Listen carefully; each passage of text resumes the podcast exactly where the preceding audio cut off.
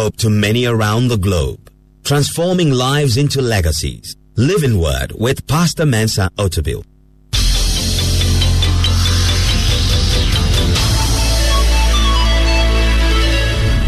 And now, today's word. Now, when we say that a person is, has a measuring line, it means he's measuring something. He's measuring something. Sometimes people have a measuring line and they measure themselves with other people.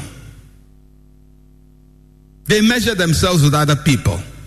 They measure themselves and say, well, this one has that. I don't have it. He's better than me. Or I have it. He doesn't have it. I am better than him. People measure each other. Sometimes people measure their home with somebody's home. So they look at their house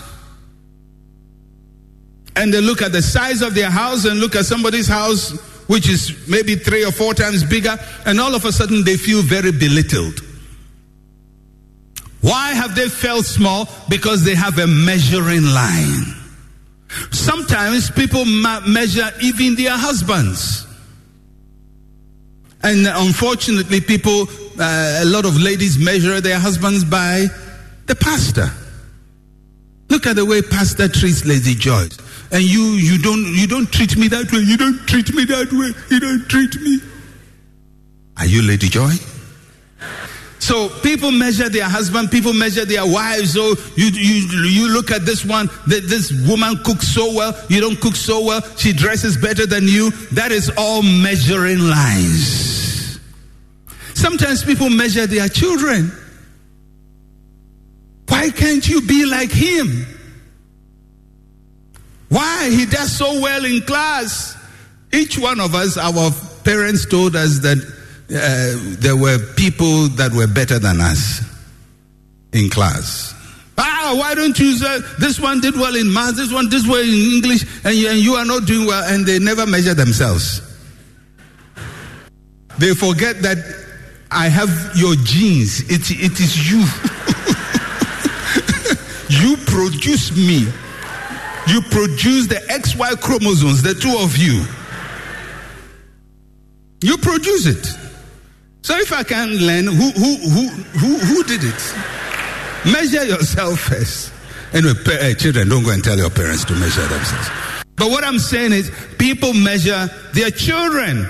People measure their gifts with other people. This one has this, I don't have that. And and so anytime we measure, we are determining how far we can go, how good we are, how much we can do. And that is what the, the man with the measuring line is about to do. He's about to measure to determine Israel, how far can you go? Judah, how much can you do? And just as he's about to do that, to measure, an angel appears. And that's very important. He's about to do something, an angel appears. Remember, there's already an angel on the scene. That angel has been speaking with Zechariah, but this second angel comes, obviously, with a fresh word, with a new message from heaven. And this angel comes and he speaks to the first angel and says, Hey, run when anybody tells you run, it means this is urgent. Run and tell the young man he cannot measure Jerusalem. He's about to measure, but God says, don't measure. He says, don't measure. Tell the person to you, don't measure. It's a very important message. And this message is so powerful that God had to send an angel to say something to a man who is about to do something that would disadvantage him for life. And the thing he's about to do to disadvantage him is he's about to measure. And God says, I have to stop him. Now, there's some interesting observation, and it doesn't have much to do with the message, but just to draw your attention, uh, because you see angelic activity here. The first angel is with Zechariah. They talk. But he can't he doesn't have any message beyond a certain limited message he has for Zechariah. He's helping him to interpret the vision. That's all the angel can do. A second angel comes. He has a message the first angel doesn't have. That, that's very important. It just tells you angels don't know everything. Angels don't know everything. They are not omniscient. They are, they are not all knowing. They are not God. They are very limited. So this first one doesn't know what God is about to say. He only knows the assignment he has been given stay with Zechariah and interpret things for him. The second angel who comes has a fresh word from God. Everybody say, fresh word. But interestingly, he also cannot deliver it to the man because he doesn't have the mandate to tell that message to the man. So this, this second angel has to tell the first angel, so the first angel tells the young man. And it just gives you an idea that angels have spheres of influence and they are limited in what they can do. Angels cannot do everything. They don't know everything and they cannot talk to everyone. Some are just supposed to stand by and say nothing. Some are just fighting for you, but they can't carry a message for you. So this one is standing with Zechariah, but doesn't have a fresh word. The one who has a fresh word doesn't have authority to tell Zechariah or the young man himself. The first angel is the one who is telling. Just, just to give you an extra information about angels and how they work. Remember when I treated angels, I, I taught a bit on this. And when I I've taught something and I, I see something, I just want to help you to put it together again and, and re- renew or revise your understanding. So let's go back. So the angel, second angel says, God has a new message, God has a new direction. And the message is an urgent message. In verse 4, he said, Run Speak to this young man, saying, Jerusalem shall be inhabited as towns without walls, because of the multitude of men and livestock in it. Run, speak to this young man or that young woman, saying, Jerusalem shall be inhabited as towns without walls, because of the multitude of men and livestock in it. So much to pull out. So the message is threefold. First is that Jerusalem shall be fully occupied. There will be full occupation. Jerusalem shall be inhabited. Though today nobody lives here, though Nebuchadnezzar has emptied the land and has taken away the kings and the nobles into captivity, some have gone to Assyria, some have gone to Persia. God says, I will bring people back to Jerusalem. Jerusalem shall be inhabited. And it's a message for somebody who used to have something and all of a sudden you've lost it and you have nothing. You are zero. There is nothing again. And God says, I have a fresh word for you. I'm doing a new thing to you and for you and with you. You will be inhabited. Somebody say, I will be inhabited. Say, I will be inhabited. If you had something and you lost it, God is doing a new thing with you. Like Jerusalem, you will be inhabited. You will have it back. Numbers will come back.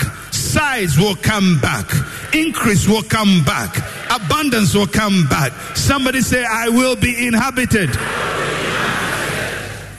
That is the new thing. So he says to the young man, We are not just here to build walls. Jerusalem shall be inhabited. That's the first message. Second thing that he says is that Jerusalem shall be like a town without walls. In other words, there will be no boundaries. Everybody say no boundaries. Say one more time, say no boundaries. He says you will be like a town without wall. In other words, this measurement you are about to do is irrelevant because if you measure, when you build a wall, next year you'll be more than the size of the wall. So you have to break the wall down and build another one. And next year there'll be more people. You have to break the wall down and build another one because God says you will be like a city without walls. Somebody say, I'm a city without walls. No boundaries, no measurement, no limitation, no boundaries. Jerusalem shall be inhabited like a town or a city without walls. Whoever measured you and determined how far he thinks you can go, I have good news for him. You will be like a city without walls. You'll be like a town without walls. Whoever looked at your report card and told you this is how far you can go because a professor who has nothing to know about your destiny gave you an F or gave you a D or gave you a C minus. I'm here to tell that professor you are about to be a city without walls. Nobody can measure who you will become. Nobody can measure your potential. Nobody can measure your ability. Nobody can measure your strength. God is doing a new thing. It is not according to the old measurement. Maybe in the past, this is all you could do. But in what God is about to do, there will be no wall. I said there will be no wall because you will be a city without wall. And the third thing that the angel says to go and tell the young man is that there's going to be abundance. There's going to be abundance, unlimited growth. He says, because Jerusalem shall be inhabited and there will be multitude of men and livestock in it. The word that is translated multitude here from the Hebrew means being weighed down with so much. Being weighed down. It, it, it's almost like you, you, you, you, you have received so much that it is weighing you down. God says, I'm about to weigh you down with blessing. I'm about to weigh you down with glory. I'm about to weigh you down with favor. God will give you so much favor, you will beg Him. I say, He will give you so much favor, you will beg Him. You will say, Lord, it is too much. You say, Lord, it is too much. You've blessed me too much. You've favored me too much. You've increased me too much. You have blessed me too much. You have expanded me too much. Lord, I beg you, please. It's too much because you are about to experience a new thing from the Lord. If you dwelt in scarcity, abundance will shock you. So, this is what the angel heard from heaven. And he had to appear here on earth very quickly and call the second angel. And he told the angel to run. Isn't that amazing? You tell an angel, run. In other words, I mean, we know that angels move fast. But he's telling this angel, no matter how fast you move, you must move faster. Because this guy is about to do something that will limit him for the rest of his life. And go and tell him, throw away the measuring line because the new thing God is doing cannot be measured. Maybe you came to church this morning with a measuring line. And you say, oh, if I just get a thousand dollars, I will be fine. Oh, if I only get a million, I'll be fine. Oh, if I get a nice car, oh, I'll be the happiest in my life. Oh, if a man proposes to me after service, oh, my heart, my life. Oh, Jesus, I'll be very happy. These are all good things. But God says to tell you, He's doing a new thing in your life. And you don't determine the measurement of it, and you don't determine how far it will go. You don't determine how well it will be. He determines how far you can go and what He wants to bless you with. So don't draw boundaries for Him. Don't draw limits for Him. Don't set boundaries and say, This is all God can do. He will do more. A lot of people have built measuring lines for their lives. There are people who have built a measuring line that makes them wait in line. You know, we have a popular saying sometimes, even among Christians, it's my turn to be blessed. I like it's a nice statement, but when you say it's your turn to be blessed, it means you are standing in line. And somebody is ahead and other people are, and God favors them. Ah, now it's your turn. I don't believe that's what God is doing in your life. Because there are people whose marriage is, is, you know, is in a line. You have a big sister. You say, Sister, you have to marry before I marry you. You have to marry before I marry you. Now, what if nobody is marrying sister? Oh, brother, you have to marry before me. oh. You have to. What if nobody wants to marry brother? Brother, the girls are bouncing, brother, bouncing, bouncing, bouncing. You just wait and say after the after you know the bounce is over and and, and, and, and it works, then you marry before me? That is your measurement. I came here to announce to somebody. You are about to make a bad mistake. Don't measure your blessing by how much God blesses somebody. Or maybe somebody says, you know, you wait for me. God will bless me. And when God blesses me, eh, I, I will bless you. So he has put you in a line. What if God blesses him when he's 99 years? Are you going to wait till his blessing before yours? Somebody has to throw away the measuring line. And that is what he's saying to Zechariah. Go and tell this guy, God is doing a new thing. And that new thing is not according to the old measurement of Jerusalem. It's not how far David did it. It's not how much David did it. It is because God is about to do something. It has never been done before. It has never been seen before. And it cannot be measured. Somebody say, I will not be measured. Say, I will not be measured. Now, when he said that, he added something to it. The verse 5. He added something to that statement. Watch what he says in verse 5, Zechariah chapter 2, verse 5. For I, says the Lord, will be a wall of fire all around her, and I will be the glory in her midst. Two things. I will be a wall of fire all around her, and I will be a glory in her midst. Let me take those two. A wall of fire.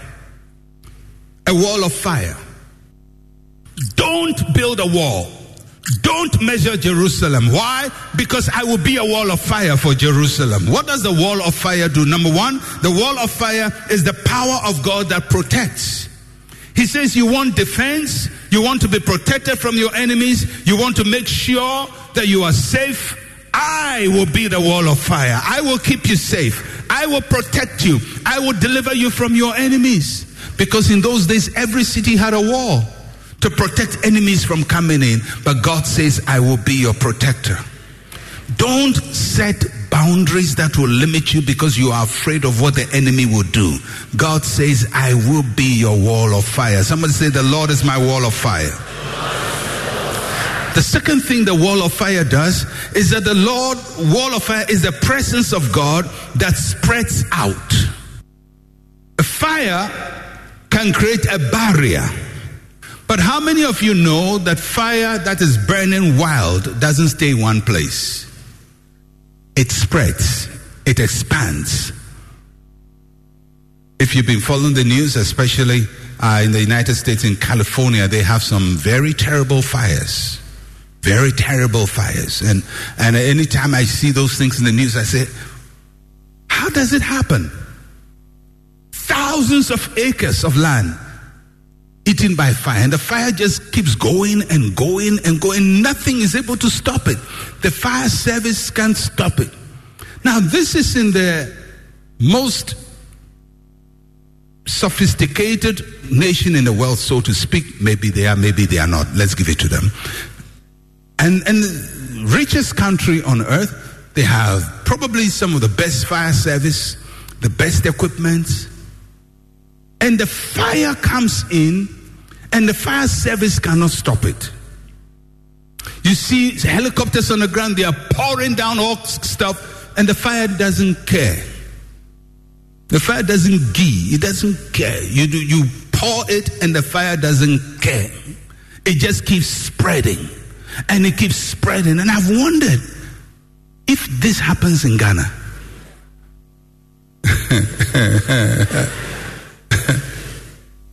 Even in America, when the fire is spreading and it's growing, the most advanced technologies can't stop it. That's what God is saying to Zechariah. I will be a wall of fire around her. I will protect her. But not only that, I will spread. I will grow. And when I'm spreading, nothing can stop me because I am the fire that keeps making room for you. And that's why he's telling them, don't build a wall. Don't build a wall. Why? Because I will keep spreading. I will keep growing. I will keep expanding. And if you build a wall, you are limiting me. So Jerusalem shall be like a city without wall. How? God will protect it as a wall of fire, and God will expand it as fire devours. When God is making you expand, don't feel bad. Because sometimes the blessing of God can make you feel very bad. It's making you very, very, very, very bad. Because sometimes when you see yourself making progress and people you know not making progress, you feel you should wait for them. But God is about to expand you and grow you and increase you to an extent you have never imagined before.